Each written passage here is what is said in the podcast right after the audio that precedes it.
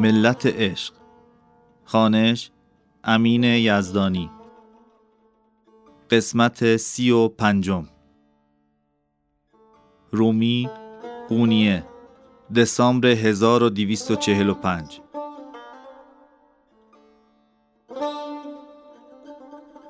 امروز صبح زود با شمس سوار اسب شدیم. بین روستاها و رودخونه از سواری کردیم.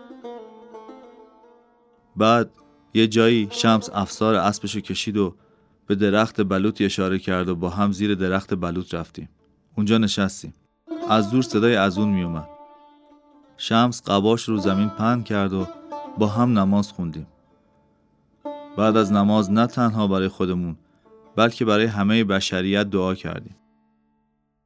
قاعده 26 جهان یک کله.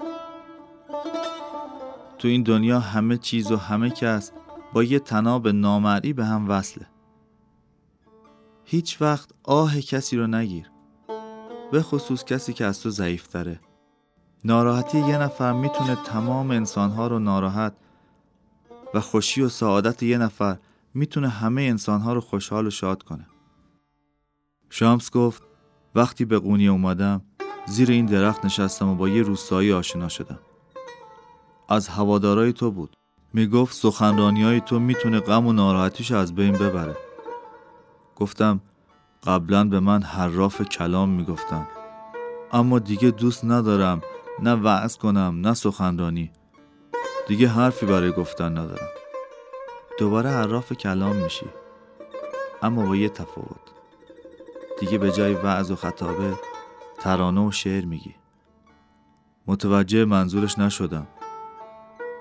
اما ازش چیزی نپرسیدم. شمس با صدای آروم گفت در تمام زمین انسان ها دوست دارن سعادتمند بشن.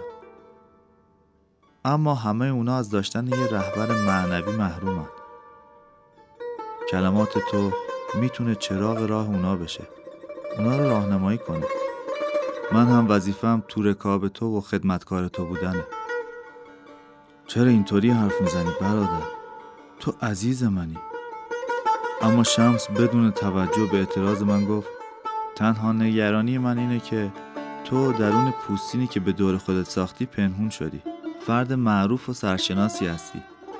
اطراف پر شده از مریدات. اما از مردم عادی چقدر می‌دونی؟ بدون اطلاع از بیچارگان و فقران نمی‌تونی مردم رو درک کنی. از مستا و دزدا و فاحشا و قماربازا و گداها چی می‌دونی؟ از اونا چقدر می‌دونی؟ اون راست می‌گفت. نمی‌دونستم که زمین خورده و فقرا چطور زندگی می‌کنن. شمس مشتی خاک برداشت و اونو بین دستش له کرد. بعد دستشو دراز کرد و شاخه از رو زمین برداشت. ایستاد و با اون شاخه روی زمین دایره کشید. بعد از کشیدن دایره میون اون وایساد. دستاشو رو به آسمون بلند کرد. در حالی که اسماء الحسنا رو به زبون می آورد شروع به چرخیدن کرد. اول با آرومی و دقت و به سختی می چرخید.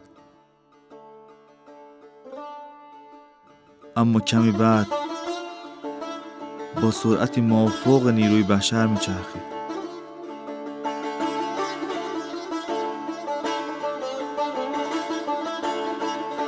با دیدن این حرکت نتونستم جلوی خودم رو بگیرم و اشک از چشام سرازیر شد.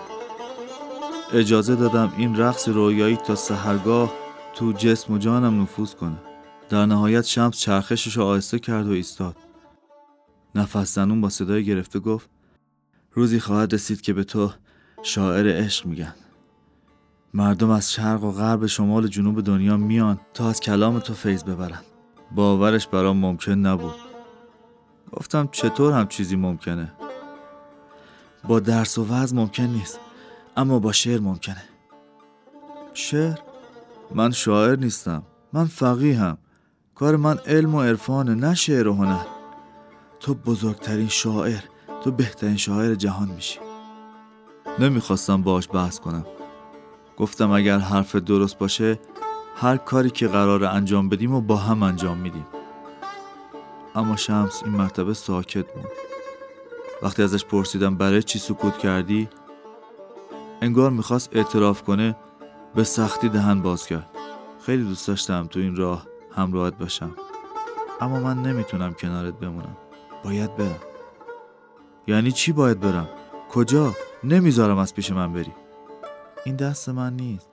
ناگهان باد سردی وزید. نم بارون رو صورتم چکید.